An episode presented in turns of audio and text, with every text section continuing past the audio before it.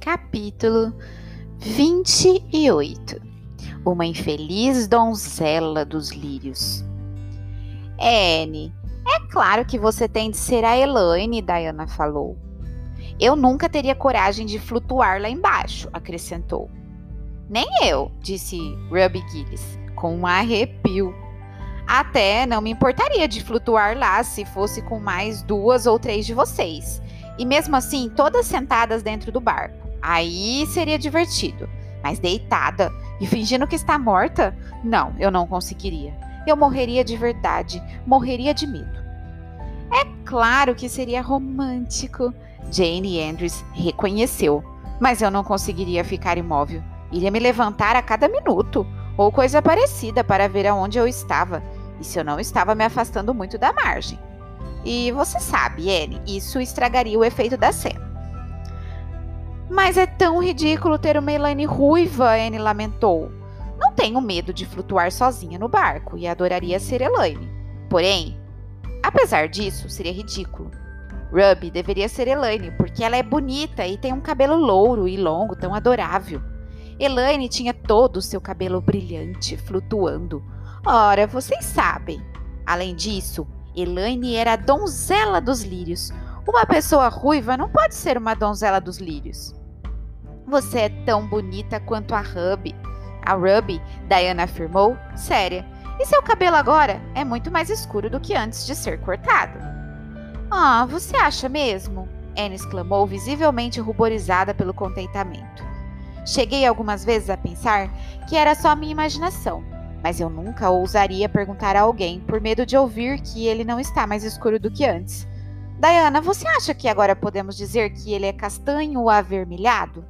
Sim, e acho também que ele está muito bonito, disse Diana, olhando com admiração para os cachos curtos e sedosos que se aglomeravam sobre a cabeça de Anne. Mantidos no lugar por uma elegante fita, preta de veludo, com um delicado laço. As meninas estavam em uma parte elevada da margem do lago, abaixo de Ocean's Lope, a partir daquele ponto, se estendia uma pequena faixa de terra cercada por bétulas e em cuja extremidade tinha sido construída, para beneficiar pescadores e caçadores de patos, uma plataforma que avançava sobre o lago. Ruby e Jane estavam passando a tarde de verão com Diana e Anne tinha vindo brincar com elas. Naquele verão, Anne e Diana haviam permanecido perto do lago durante a maior parte do seu tempo livre. O retiro silvestre já era coisa do passado, desde a última primavera, quando o Sr. Bell cortou cruelmente o círculo de árvores que mantinha em seu pasto. Anne havia sentado entre os tocos e chorado, não sem valorizar o lado romântico da situação, claro. Contudo, ficou logo consolada, pois afinal de contas, como ela e Diana tinham concluído, mocinhas de 13, quase 14 anos estavam muito velhas para passatempos tão infantis como brincar de casinha e havia diversões mais fascinantes ao redor do lago. Era esplêndido pescar trutas sobre a ponte, e além disso, as duas tinham aprendido a remar no pequeno bote de fundo chato que o Sr. Barry usava para caçar patos. A ideia de dramatizar Lancelot e Elaine, do poeta inglês Alfred Tennyson, tinha sido de Anne. As meninas estavam estudando as meninas haviam estudado esse poema na escola, no inverno anterior, por determinação do superintendente de educação, válida para a disciplina de língua inglesa em todas as escolas de Prince Edward Island. Elas tinham analisado palavra por palavra, dividido os versos em partes gramaticais e identificado a relação entre essas partes, de modo que era de estranhar que ainda restasse algum significado no poema para elas. Entretanto, pelo menos a encantadora donzela dos lírios, Lancelot, Guinevere e o rei Arthur haviam se tornado pessoas tão reais que Anne tinha sido atormentada por um pesar secreto de não ter nascido na cidade medieval de Camelot. Para ela, aquela época tinha sido muito mais romântica do que o presente. A sugestão de Anne foi recebida com entusiasmo. As meninas tinham descoberto que se o bote fosse empurrado do cais, ele seguiria com a corrente passaria debaixo da ponte e finalmente encalharia em uma outra faixa de terra mais adiante, que formava uma curva na margem do lago. Já tinham feito esse percurso várias vezes e nenhum outro poderia ser mais conveniente para a dramatização de Elaine. Está bem, serei Elaine, disse Anne, ainda relutante, pois, embora sabendo que ficaria muito satisfeita por representar a personagem principal, seu senso artístico exigia uma adequação para o papel que ela sentia que, por causa de suas limitações, não possuía. Ruby, você tem de ser o rei Arthur. Jane vai ser o Guinevere, vai ser Guinevere, e Diana deve ser Lancelot. Porém, antes vocês têm de ser os irmãos e o pai. Não vai ser possível termos o velho e o mudo criado. E mudo criado, porque não há espaço para duas pessoas no bote quando uma delas está deitada. É preciso forrar todo o chão do barco com seda negra. Acho que aquele velho chale preto de sua mãe seria simplesmente perfeito, Diane. Depois que o chale foi buscado, Anne o estendeu sobre o fundo do barco e se deitou em cima dele com os olhos fechados e as mãos cruzadas sobre o peito. Oh, ela realmente parece morta, sussurrou Ruby Gillis nervosamente, observando o pequeno rosto branco e imóvel sob as sombras oscilantes das bétulas. Isso me deixa com medo, meninas. Vocês acham que é realmente certo agir assim? A senhora Lindy diz que toda representação é abominavelmente má. Ruby, você não deve falar sobre a senhora Lindy agora. Anne censurou severamente a amiga. Isso estraga o efeito, porque o drama acontece centenas de anos antes de ela ter nascido. Jane cuida de tudo. É uma tolice Elaine ficar falando quando ela deveria estar morta.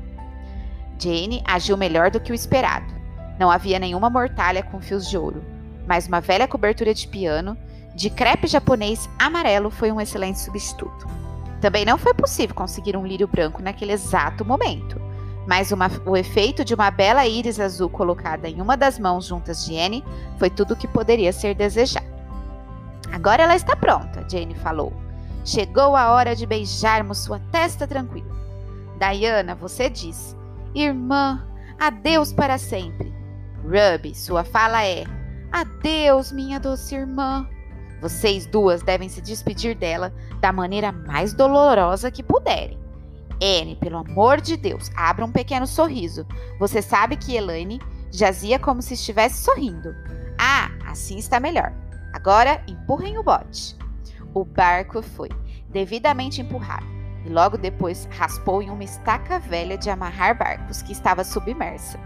Diana, Jane e Ruby esperaram apenas o tempo suficiente para ela entrar na correnteza e se dirigiram para a ponte antes de correrem pelo bosque, atravessarem a estrada e descerem até o local onde, tal como Lancelot, Guinevere e o rei, deveriam estar prontas para receber a donzela dos lírios. Por alguns minutos, Anne deslizou lentamente pela água, aproveitando ao máximo o romantismo da situação. Em seguida, aconteceu algo que não teve absolutamente nada de romântico. O bote começou a se encher de água e, em seguida, Elaine teve de ficar de pé, pegar sua mortalha com fios de ouro, levantar o forro de seda negra e ver, perplexa, um rombo no fundo do barco, por onde a água entrava em grande quantidade. Aquela estaca pontiaguda, perto da margem, tinha feito buraco, e Anne não demorou a perceber que estava correndo perigo. Com a quantidade de água que entrava rapidamente no barco, ele se encheria e afundaria muito antes que pudesse chegar a seu destino. Onde estavam os remos? Ai, foram deixados para trás, na beira do lago. Anne deu um pequeno grito abafado que ninguém ouviu. Estava pálida de medo, mas não perdeu seu autocontrole. Havia uma chance, apenas uma. Eu estava terrivelmente assustada, ela contou à senhora Alan no dia seguinte. Pareceu que se passaram anos enquanto eu ia descendo rumo à ponte e o nível da água dentro do barco subia a cada momento. Eu orei, senhora Alan, da maneira mais intensa e sincera, mas não fechei os olhos enquanto fazia isso, porque sabia que o único jeito de Deus me salvar era deixando o bote passar bem perto de um dos pilares da ponte, para eu poder me agarrar a ele. Como a senhora sabe, aqueles pilares são antigos troncos de árvores, cheios de nós e tocos de galhos arrancados. Era apropriado orar naquela circunstância, mas eu tinha de fazer a minha parte que era observar atentamente. E eu sabia disso. Eu disse apenas: Querido Deus, por favor, leve o barco para perto de um pilar e eu farei o resto. Repeti isso por várias vezes. Afinal, Numa situação como aquela, a gente não pensa muito em fazer uma prece floreada. Mas a minha foi atendida, pois no minuto seguinte o barco bateu exatamente num dos pilares. Então, pus o chale e o crepe japonês sobre os ombros e me agarrei imediatamente a um grande e providencial toco de galho. E lá fiquei, senhora Alan, me segurando naquele tronco velho e escorregadio, sem poder subir nem descer. Era uma situação nada romântica, mas na hora não pensei nisso. A gente não pensa muito em romantismo quando acaba de escapar de um túmulo aquático. Fiz uma oração de agradecimento e concentrei toda a minha atenção em me segurar firmemente ali, porque sabia que provavelmente ia ter de depender de ajuda humana para voltar para a margem do lago. O bote passou debaixo da ponte e segundos depois afundou. Ruby, Jane e Diana, que já estavam esperando na margem mais abaixo, viram o barco desaparecer diante delas e não tiveram a menor dúvida de que Anne tinha afundado junto com ele.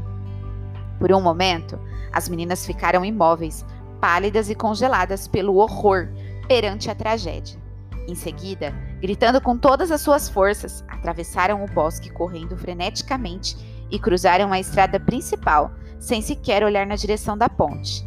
Anne, desesperada e precariamente agarrada ao tronco, viu os, viu os vultos das amigas passarem velozmente e ouviu seus gritos aterrorizados. O socorro chegaria logo, mas enquanto isso sua posição era extremamente desconfortável. Os minutos se passaram e cada um parecia uma hora para uma infeliz donzela de, dos lírios. Por que ninguém aparecia? Onde as meninas tinham ido? E se elas tivessem desmaiado uma por uma? E se ninguém nunca mais aparecesse ali? E se ela ficasse tão cansada e com tantas câimbras que não conseguisse mais segurar naquele tronco? Anne olhou para as profundezas verdes e perversas debaixo dela, cheias de sombras compridas, oleosas e oscilantes, e sentiu um arrepio. Sua imaginação começou a lhe sugerir todos os tipos de possibilidades macabras. Então, exatamente quando ela achou que realmente não suportaria a dor nos braços e pulsos, Gilbert Blythe veio remando sob a ponte, no barco de Harmon Andrews. Gilbert olhou para cima e, para seu completo espanto, viu um rosto pequeno, pálido e desdenhoso olhando para baixo em sua direção, com grandes olhos cinzentos, cheios de desespero, mas também de desprezo. Anne Shirley, como você foi parar aí? ele exclamou. Sem esperar por uma resposta, aproximou-se da pilastra e estendeu a mão. Anne não tinha outra alternativa. Segurou a mão de Gilbert Blythe, saltou com dificuldade para dentro do bote e sentou, ensopada e furiosa. Na popa, com os braços cobertos pelo chale pingando água e o crepe japonês encharcado. Com certeza, era extremamente difícil demonstrar dignidade em circunstâncias como aquelas. O que aconteceu, Anne? Gilbert perguntou enquanto pegava os remos. Estávamos dramatizando Elaine, ela explicou friamente, sem sequer olhar para o seu salvador. E eu tinha de flutuar na barcaça, quer dizer, no bote, até Cameló. De repente, o bote começou a se encher de água e eu me agarrei no pilar. As meninas foram buscar ajuda. Você vai ser o amável? Você vai ser amável o suficiente para me levar até a margem? Gilbert remou gentilmente até a margem. E Anne e Anne, desprezando sua ajuda, saltou agilmente para fora do bote. Estou muito grata a você, ela falou arrogantemente enquanto lhe virava as costas. Entretanto, Gilbert também já tinha saído e no mesmo instante pôs a mão no braço de Anne de modo a detê-la. Anne, ele disse apressadamente, ouça! Não podemos ser bons amigos? Estou terrivelmente arrependido de ter zombado de seu cabelo naquela ocasião. Não tive a intenção de chatear você era só uma brincadeira. Além disso, já faz tanto tempo. E acho que seu cabelo está muito bonito agora. Acho mesmo, honestamente. Vamos ser amigos? Por um momento, Anne hesitou. Por trás de sua dignidade ultrajada havia uma estranha e recém-descoberta consciência de que aquela expressão, parcialmente tímida e parcialmente ansiosa nos olhos castanhos de Gilbert, era algo muito agradável de se ver. Ela sentiu o coração bater de forma rápida e esquisita. Entretanto, a amargura de sua antiga mágoa fortaleceu prontamente sua determinação. Aquela cena de dois anos antes ressurgiu na memória de Anne tão vividamente quanto se tivesse acontecido no dia anterior. Ele me chamou de cenoura, ela pensou, e me humilhou de diante de toda a escola. Evidentemente, aquele ressentimento que para outras pessoas mais velhas poderia parecer tão ridículo quanto sua causa, não tinha sido, de modo algum, apaziguado ou atenuado pelo tempo. Ela odiava Gilbert Blythe e nunca o perdoaria. Não, Anne respondeu secamente. Jamais eu vou ser sua amiga, Gilbert Blythe. Não quero ser. Está bem, Anne, está bem.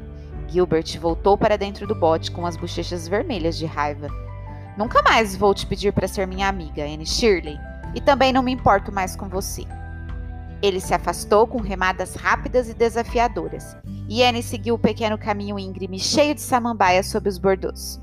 Manteve a cabeça bem erguida, mas estava ciente de um inusitado sentimento de pesar, e quase desejou ter respondido a Gilbert de uma maneira diferente. Era verdade que tinha sido horrivelmente ofendida por ele, mas ainda assim. Então, Anne pensou que seria um alívio sentar e chorar por um bom tempo. Estava realmente debilitada pois as consequências do medo que havia sentido e da força que tinha feito para se segurar no pilar da ponte tinham começado a atormentá-la. No meio do caminho, a menina se, se deparou com Jane e Diana, correndo de volta para o lago em um frenesi bem próximo loucura da loucura total. Não tinha encontrado ninguém em Ocean Slope. Tanto o pai quanto a mãe de Diana estavam fora de casa. Ruby Gillis havia sido dominada pela histeria e deixada para trás, para se recuperar da melhor maneira que pudesse, enquanto Jane e Diana atravessavam rapidamente o bosque assombrado e a ponte de troncos para chegar a Green Gables. Contudo, lá também não encontraram ninguém, porque Marilla tinha ido a Carmode e Matthew estava no campo cuidando do feno. Oh, Anne!